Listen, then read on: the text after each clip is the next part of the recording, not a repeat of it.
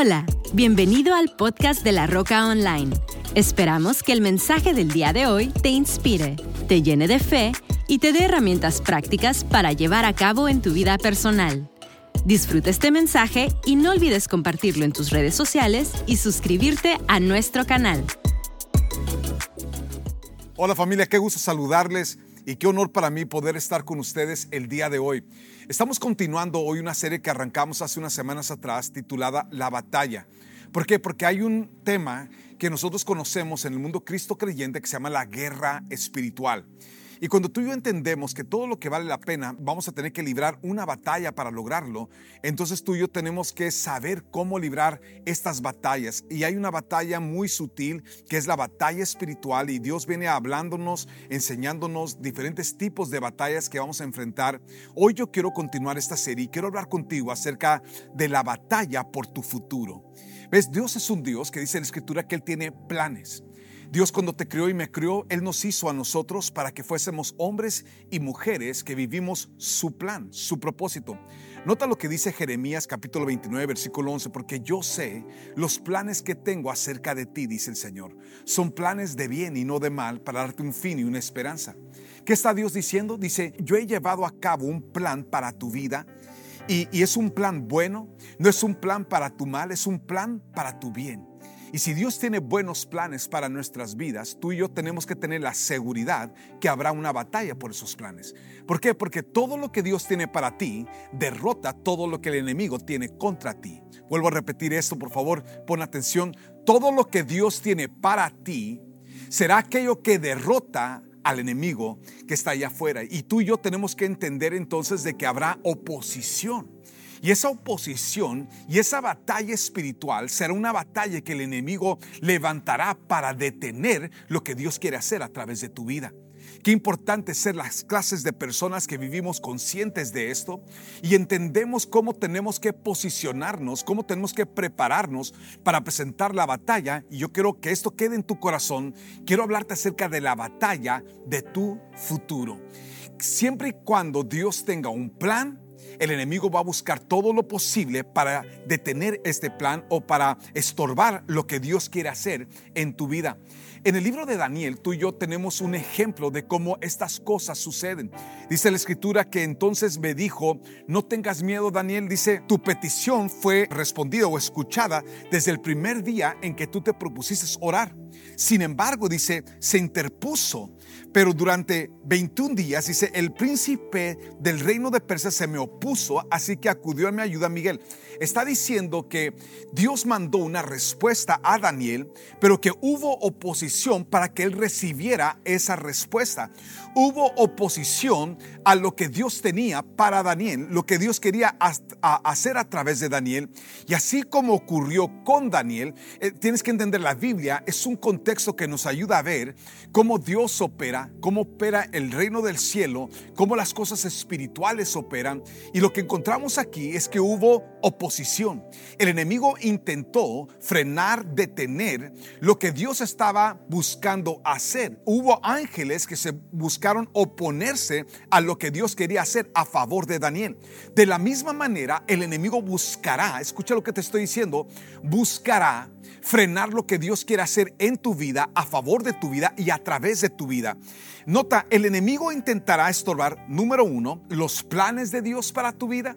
Tú tienes que entender que una de las cosas que Dios tiene para ti es planes y el enemigo va a tratar de estorbar esos planes. La segunda cosa que el enemigo buscará hacer, intentará estorbar la voz de Dios en tu vida. En Juan 10:10 10 dice, ah, el diablo vino para robar, matar y destruir. Yo he venido para que tengas vida y que la tengas en abundancia. Luego más adelante dice Jesús, mis ovejas oyen mi voz y la voz de otro no siguen. Significa que aunque tú y yo escuchamos la voz de Dios y seguimos la voz de Dios, no significa que el enemigo no intentará hablar disfrazando su voz de engaño y seducción para que tú y yo nos vayamos con la finta y nos perdamos la voz clara de Dios para nuestras vidas. En otras palabras, el enemigo también presentará voces, voces de engaño, de seducción, de, para frenar lo que Dios quiere hacer con tu vida. La tercera cosa que el enemigo va a buscar a detener, va a intentar estorbar la dirección de Dios para tu vida. En otras palabras, otra vez, el enemigo intentará estorbar los planes de Dios para tu vida, la voz de Dios para tu vida y la dirección de Dios en tu vida. En otras palabras, el enemigo buscará que tú y yo tomemos rutas alternas a su plan para nuestras vidas, su propósito para nuestras vidas y tenemos que tener mucho cuidado de no caer en el engaño del enemigo. Me encantó algo que dijo Smith Wigglesworth, dijo, una gran fe es el producto de grandes batallas. Una gran fe es el producto de grandes batallas. Si tú y yo vamos a, a vivir lo grande que Dios tiene para nosotros, lo único que va a conectarnos con lo que Dios tiene para nosotros es una gran fe. Pero con una gran fe siempre habrán grandes batallas. Quiero que entiendas, amigo, en Jesús, alguien diga conmigo, en Jesús. En Jesús tú y yo tenemos todo lo que necesitamos para vencer a los enemigos, para ganar la batalla y salir victoriosos en cada instancia. Hay tres cosas que el enemigo buscará utilizar para estorbar lo que Dios quiere hacer. Lo primero es, él intentará con confusión. El, el enemigo busca utilizar confusión para que tú te detengas de vivir lo que Dios tiene para tu vida. Entonces tú y yo tenemos que entender que el enemigo es especialista en confundir. El enemigo buscará distracción. Si el enemigo no puede confundirte para que tú no vivas lo que Dios tiene para tu vida, el enemigo entonces va a buscar distraerte, darte opciones, tantas opciones que tú te pierdes lo que Dios tiene para tu vida. La tercera cosa que el enemigo buscará utilizar es que él va a utilizar seducción, cosas que seducen nuestro corazón. Número uno, buscará utilizar confusión, porque si el enemigo puede confundir tu mente, confundir tu corazón, él puede desconectarte de lo que el Padre tiene para tu vida. La segunda cosa que el enemigo utilizará es distracción, tener tantas opciones que de repente tú pierdes el rumbo de qué es lo que es para ti. Y la tercera cosa es la seducción. ¿Qué cosas sedujeron? Dice la escritura que cuando Eva vio el fruto, dice la escritura que lo vio que era hermoso y algo apetecible. Y el enemigo siempre va a buscar aquello que es apetecible para ti, para seducirte a ti y que te vayas con la finta y que te pierdas el futuro que Dios tiene para ti. Qué importante entender, amigo, amiga, estamos en una batalla. Ahora, tú y yo tenemos que entender que aunque es una batalla que tenemos que enfrentar, es una batalla que en Cristo Jesús tenemos tú y yo ganada. Sin embargo, no significa que tú y yo no vamos a tener que enfrentar cada una de estas cosas. Yo quiero animarte a que el día de hoy te prepares para hacer frente, porque así como hay una batalla, hay la manera de Dios para obtener victoria. Entonces yo quiero hablarte el día de hoy acerca de cuatro armas poderosas. Ve 2 Corintios 10, 4 dice, porque las armas de nuestra nuestra milicia no son carnales, sino poderosas en Dios para la destrucción de fortalezas. Él está diciendo, tenemos unas armas, tú y yo, que son letales al enemigo. ¿Cuáles son esas armas? De acuerdo a 2 Corintios capítulo 10, hay cuatro armas. Yo quiero que veas cuatro armas conmigo el día de hoy que son letales a todo el ataque del enemigo contra tu futuro. La primera es la arma que la escritura nos enseña, que es la arma más poderosa que tú y yo tenemos, es la arma de nuestra oración. Alguien diga conmigo, mi oración. ¿Sabes que Dios es débil a tus oraciones? En otras palabras, Dios es sensible a lo que surge de tu corazón al corazón del Padre. En Juan capítulo 14, versículo 13, y todo lo que pidieres al Padre en mi nombre, os lo dará. Dice, la escritura nos enseña que si hay algo a lo que Dios es sensible, es a nuestra vida. Alguien diga conmigo, a mi vida de oración. Pero ¿cuál es la contraparte de tu vida de oración? Tu vida de oración también es esa arma que Dios usa para poder establecer su voluntad en la tierra. Me, encantó algo que dijo una persona, dijo, pareciese que Dios está limitado en lo que Él puede hacer en la tierra a nuestras oraciones, en otras palabras. Lo que le da lugar a que Dios pueda obrar en tu vida, lo que da lugar a que Dios pueda obrar en tu casa, lo que da lugar para que Dios pueda obrar en tu negocio, en todo aquello que Dios ha puesto delante de ti y para traer la voluntad de Dios que está en el cielo a la tierra, son nuestras oraciones oraciones. Es por eso que tu vida de oración es vital, es crucial. Si tú vas a vivir el futuro que Dios tiene para tu vida, Amigo, amiga, tú y yo nos tenemos que volver hombres y mujeres de oración. Si te vuelves un hombre y una mujer de oración, te volverás un hombre y una mujer que vives el futuro que Dios tiene para tu vida. Romanos 12:12 12 dice, alégrense por la esperanza segura que tenemos, tengan paciencia en las dificultades y sigan orando. Vamos, voltea con tu vecino que tienes a tu lado y dile, sigue orando. Sigue orando. Tienes que entender, amigo, la única manera que viviremos todo lo que el Padre tiene preparado para nosotros, todo lo que Dios tiene en tu futuro, está limitado a tu vida de oración. ¿Cómo, ¿Cuál es la disciplina que estás llevando? Ahorita, mientras están escuchando este mensaje, estamos en 21 días de ayuno y oración y estamos creyéndole a Dios. Estoy animando a todo el equipo a que tomes una hora al día para orar que durante el día tómate si son 5 minutos, 10 minutos, pero Ora una hora diario. Métete a orar en el Espíritu. Tú le estoy diciendo, si de una hora vas a orar, ora media hora en el Espíritu. ¿Qué estás haciendo? Estás orando el futuro que Dios tiene para tu vida. Estás orando el futuro de tu familia. Estás orando el futuro de tus hijos. Estamos orando el futuro de la roca. Qué importante es ser esos hombres, esas mujeres de oración. Esos hombres, esas mujeres que oramos el futuro que Dios ha preparado para nuestras casas. El futuro que Dios ha preparado para nuestros hijos. Amigo, amiga, no se seas una persona pasiva, sea una persona que ora activamente por el futuro que Dios conecta tu vida al futuro que Dios tiene para ti a través de tu vida de oración. F.B. Meyer dijo, una de las mayores tragedias en la vida no son las oraciones no contestadas, son las oraciones no oradas. Qué importante es ser personas que oramos los planes de Dios, que oramos los propósitos de Dios, porque entonces tu vida presente se conectará con la vida futura que Dios preparó para ti. Dice la Biblia, nos habla de cosas para que andemos en ellas. Y Dios tiene cosas predestinadas para tu vida, para tu casa, para tu para que andemos en ellas. ¿Cuál va a ser la conexión poderosa que el enemigo no puede detener? Tu vida de oración. Cuando tú oras, el cielo se mueve a tu favor. Dije, cuando tú oras, nada, ninguna hueste espiritual del enemigo puede detener lo que Dios puede hacer cuando oras en el nombre que es sobre todo nombre, el nombre de Jesús. Sé un hombre de oración, sé una mujer de oración, sé una familia que ora. ¿Por qué? Por los planes, por los propósitos y tu vida se conectará de forma sobrenatural y de forma poderosa con el propósito que Dios tiene para tu casa, para tu familia. La segunda herramienta, la segunda arma que tú y yo tenemos que es poderosa es nuestra vida de adoración. Alguien diga conmigo mi vida de oración y mi vida de adoración. Adoración es una forma de orar. Pero es una forma de orar que no se trata de ti. Es una forma de orar que se trata solamente de Dios.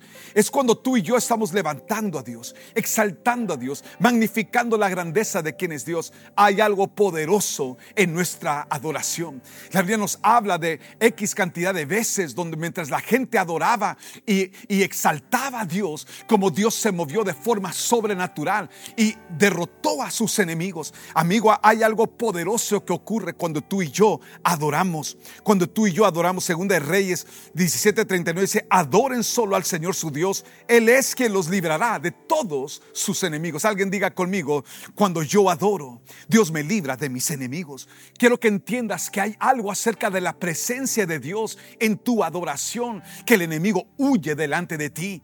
La segunda herramienta que el enemigo no puede detener, la segunda arma que es poderosa, es tu adoración. La Biblia nos dice que cuando Pablo y Silas estaban en la cárcel, ellos estaban por todos lados rodeados de puros factores limitantes. Sin embargo, dice la escritura que oraron y cantaron alabanzas.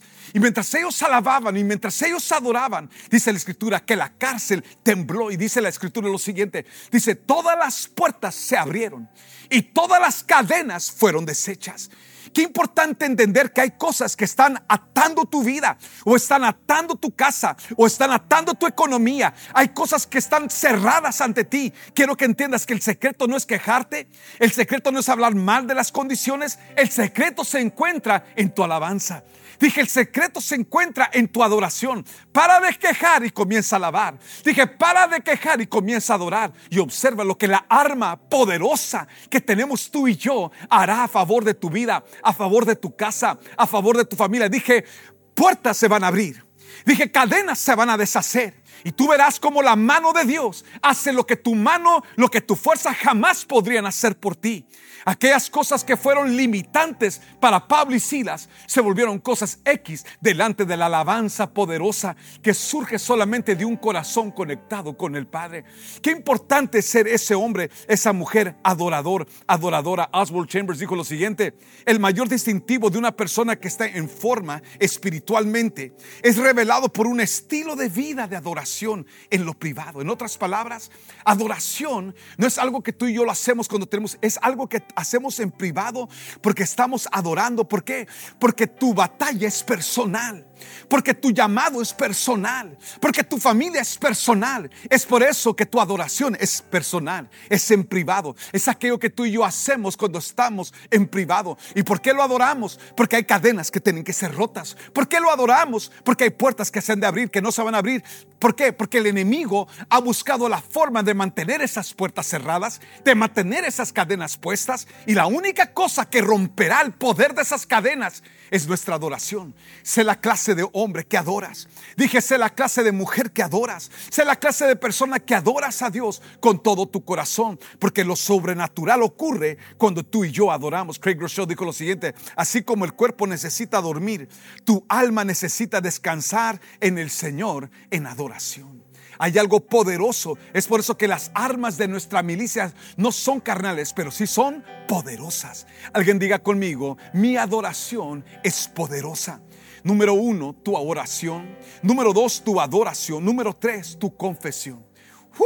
Si hay algo que el enemigo no puede mantener, no puede limitar, no puede detener, escucha esto, es tu declaración, tu confesión de fe, aquello que tú hablas, aquello que tú decretas. Me encanta lo que dice Apocalipsis 12, 11, y ellos lo han vencido por causa de la sangre del cordero y de la palabra del testimonio de ellos.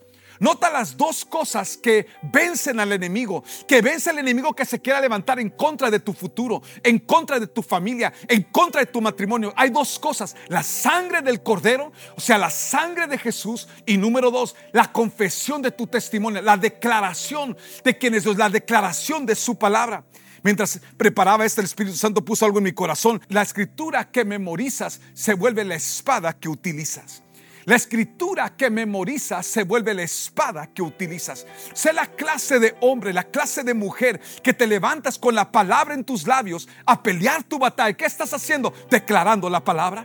Dije declarando la palabra. Y cuando tú declaras la palabra, esa declaración, esa confesión, tú puedes ser la clase de hombre que vives todos los golpes del enemigo, la vives aguantando los golpes. O eres la clase de hombre que te levantas a pelear y comienzas a declarar lo que Dios hará. Y el enemigo puede estar atacando tu cuerpo con enfermedad. Y tú te levantas y declaras, Dios es mi sanador. Él envió su palabra y me sanó y me libró de toda destrucción. Él es Jehová Rafa, mi sanador. Cuando tú declaras su palabra, el enemigo, escucha, el enemigo se fue de Jesús cuando Jesús se levantó y declaró la palabra. Él no se puso a decir, diablo mentiroso, no sabes lo que estás diciendo. No se puso a alegar con el diablo. Simple y sencillamente declaró la palabra. Y ante la confesión, ante la declaración de la palabra, el enemigo huyó. ¿Qué tenemos que hacer? Volvernos hombres y mujeres. Dije, la arma poderosa que deshace todo lo ataque del enemigo contra tu vida es la palabra. Es cuando declaras aquello que Dios ha,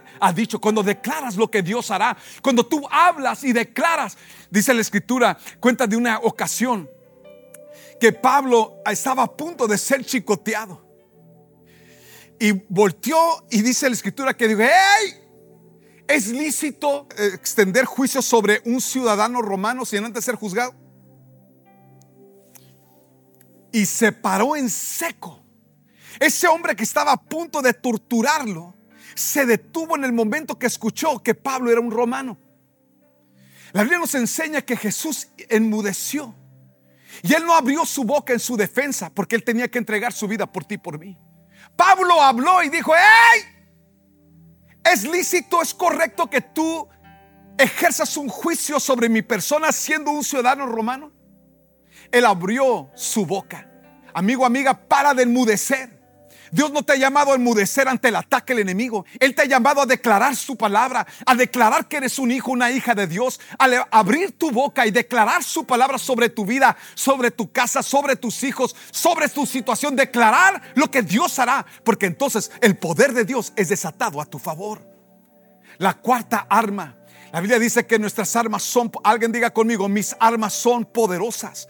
La primera arma es la arma de tu oración. La segunda arma es la arma, el arma de tu adoración. La tercera arma es el arma de tu confesión. Y la cuarta arma, escúchame amigo, es la arma de nuestra acción. Alguien diga conmigo, mi acción. Hay algo acerca de tu acción que cuando tú por fe actúas, el enemigo sale de... Por eso es la escritura que, que dice, uno de ustedes va a derribar a mil y dos de ustedes a diez mil. ¿Qué estaba hablando? Porque cuando tú y yo actuamos en fe, alguien diga conmigo, cuando actúo por fe. Cuando tú actúas por fe, Dios va contigo. Dije, Dios va contigo. Y es cuando tu acto de fe da espacio para que Dios pueda operar a tu favor, operar contigo en contra de los enemigos que se levanten contra ti. Rick Warren dijo lo siguiente, temor es la celda que nos autoimponemos y nos priva de ser todo lo que Dios ha intencionado para nosotros. Tienes que movilizarte y enfrentarlo con armas de la fe y el amor. En Lucas capítulo 5, versículo 5, nota todas las veces a través del Nuevo Testamento donde nosotros encontramos cómo la fe y la acción eran necesarias para lograr milagros, para ver cosas sobrenaturales. Escúchame amigo, el futuro de tu vida va a requerir que tú hoy seas la clase de hombre, la clase de mujer que tomas pasos de fe, creyéndole a Dios, confiando en Dios, porque entonces verás la mano de Dios. Lucas 5:5 dice, Maestro, respondió Simón, hemos trabajado mucho durante toda la noche y no hemos pescado nada, pero si tú lo dices, echaré las redes nuevamente. Echaron las redes y sacaron y se conoce como la pesca milagrosa. ¿Por qué? Porque no fue hasta que ellos. Hay algo sobrenatural de tu fe. Dije, hay, es una arma poderosa que destruye lo que el enemigo quiere hacer para detener lo que Dios ha prometido hacer en tu vida, en tu casa, en tu familia. Mateo capítulo 9, versículo 6. Dice la escritura que, que habían bajado a un hombre paralítico delante de Jesús y Jesús le dice, tus pecados son perdonados. Todos los religiosos comenzaron a criticar en sus corazones lo que Jesús acaba de decir y dice la escritura que así les demostraré que el Hijo del Hombre tiene autoridad en la tierra para perdonar pecados entonces miró al paralítico y le dijo, ponte de pie, toma tu camilla y vete a tu casa. ¿Qué hizo el hombre? Dice, el hombre se levantó de un salto y tomó su camilla y dijo, ahí se ven. Y salió corriendo a su casa. ¿Por qué? Porque hay algo acerca de tu paso de fe. Hay algunos de ustedes que tú has estado esperando que Dios manifieste algo sin que tú hagas algo. Quiero que entiendas que es al revés. Cuando tú actúes, la mano de Dios será sobre tu vida. Dije, cuando tú actúes, cuando tú tomes el paso de fe, a mano de Dios te respaldará y tú te levantarás a todo lo que Dios ha prometido para tu vida, para tu casa, para tu familia. Dije, amigo, hay un futuro que Dios ha dicho que es bueno para ti. Hay un futuro que Dios ha prometido darte a ti, a tu casa, a tu familia. Pero la única manera que vivirás lo que Dios tiene para tu vida es que te levantes con las armas. El enemigo va a intentar detenerte. Y si tú vas a buscar las condiciones perfectas para hacer lo que Dios te ha llamado a hacer, nunca, nunca lo vas a encontrar. ¿Por qué? Porque hay una batalla que tú tienes que librar. Y esa batalla la libramos, número uno, digan conmigo, mi vida de oración. Número dos, con tu vida de adoración. Número tres, con tu vida, escúchame, con tu vida de confesión, tu declaración. Y número cuatro, con tu acción. Es cierto, el enemigo intentará pero todos los intentos del enemigo fracasarán delante del gran poder de Dios a favor de ti. Ahí donde tú estás, yo te invito a que hagas esta oración. Dile conmigo, Padre, gracias. Gracias porque eres el Dios que tienes grandes planes a favor de mi vida, grandes planes a favor de mi casa, grandes planes a favor de mi familia. Padre, cumple tu propósito en mi vida, cumple tu propósito en mi casa. Padre, cumple tu propósito en mis hijos. Padre, cumple tu propósito en el nombre de Jesús. Gracias por lo que tú tienes pensado a favor de mi vida, a favor de mi casa. Ahora vengo a pedirte, mi Dios, cumple tu propósito. Gracias por quien tú eres. Hoy me comprometo a usar mis armas, las armas poderosas que yo tengo en ti. Glorifícate en mi vida, te lo pido, Padre, en el nombre de Jesús, en el nombre de Jesús, con toda cabeza inclinada y todo ojo cerrado, por favor, amigo, amiga, ahí donde tú estás, si tú te encuentras alejado, alejada de Dios, a lo mejor en algún momento has estado viviendo esa opresión del enemigo sobre tu vida, de alguna cadena, alguna atadura en tu mente, en tu corazón, yo quiero decirte el día de hoy, amigo, amiga, que Dios Dios tiene la respuesta para ti. La manera que tú te libras de todas esas cosas, amigo, no es llorando por lo que te pasó, no es lamentándote por los errores que cometiste, es levantándote a usar las armas que Dios te ha dado. Primero, conectándote de nuevo con Él. Si ese hombre, si esa mujer eres tú, ahí donde tú estás, si tú necesitas hoy arreglar tu vida, o arreglar tu relación con Dios, ahí donde estás, yo te invito a que cierres tus ojos y nada más dile estas palabras, dile conmigo, Padre, gracias por el amor que tú siempre le has tenido a mi vida. Reconozco que he pecado, que te he fallado. Te pido que me perdones, Señor. Perdona mis pecados, perdona mis errores, perdona mis rebeliones, perdona la dureza de mi corazón. Hoy me vuelvo a ti con todo mi corazón y te pido, Padre, ven y sé tú el Señor de mi vida. Jesús, dile conmigo, Señor Jesús, sé tú el Señor de mi vida, que el resto de mi vida yo pueda vivirlo en la vida que tú tienes para mí. Hoy me levanto, dile conmigo, hoy me levanto, Señor, a pedir por el futuro que tienes para mí. Hoy declaro que tú eres el Señor, que no hay nadie más grande que tú. Hoy declaro, Padre, que tu palabra, Señor, es viva, Señor, y eficaz, a favor, más que suficiente para operar a favor de mi vida, mi casa y mi familia. Y hoy declaro, mi Dios, que tú eres el Dios que estás presente conmigo, que tú eres el Dios que me estás llevando a la vida que tienes para mí, Señor. Y el día de hoy tomo la decisión de actuar, tomo la decisión de creerte a ti, de confiar en ti, de depender de ti. En el nombre de Jesús. Gracias, Padre. Gracias, Señor. Amigo, amiga, si esa persona eres tú y tú hoy decidiste arreglar tu vida con Dios, yo quiero animarte a que hagas tres cosas que comparte mi pastor. Dice, come col, dice, número uno, congrégate. Si estás cerca de un campus de la roca, ve, asiste a uno de nuestros campus. Hay algo del calor en familia que nunca puede reemplazar el tiempo que tú y yo pasamos con Él, como pasarlo con familia. La segunda cosa es lo que hablamos el día, ora, habla con Dios. Habla con Dios, simple y sencillamente abre tu corazón, habla con Él y vive la vida que Él tiene para ti. Y número tres es lee, col, la C de congrégate, la O de ora, la tres de lee, lee la Biblia. Lee sus principios. En La Roca tenemos una app, La Roca CC. Ahí encontrarás un devocional que puedas hacer todos los días. Gracias por ser parte de lo que Dios está haciendo. Les amamos familia. Gracias por sus donaciones. Gracias por su apoyo, su servicio. Gracias por lo, todo lo que ustedes y cada uno de sus familias está aportando para ver la visión de Dios a favor de La Roca cumplirse en la tierra. Les amamos. Que Dios les bendiga. Que tengas un excelente día y una super semana. Esperamos que este mensaje haya llegado a tu corazón. No olvides suscribirte a nuestro canal y compartir este podcast con alguien más. Para más información de La Roca, visita www.larocacc.com. Hasta la próxima.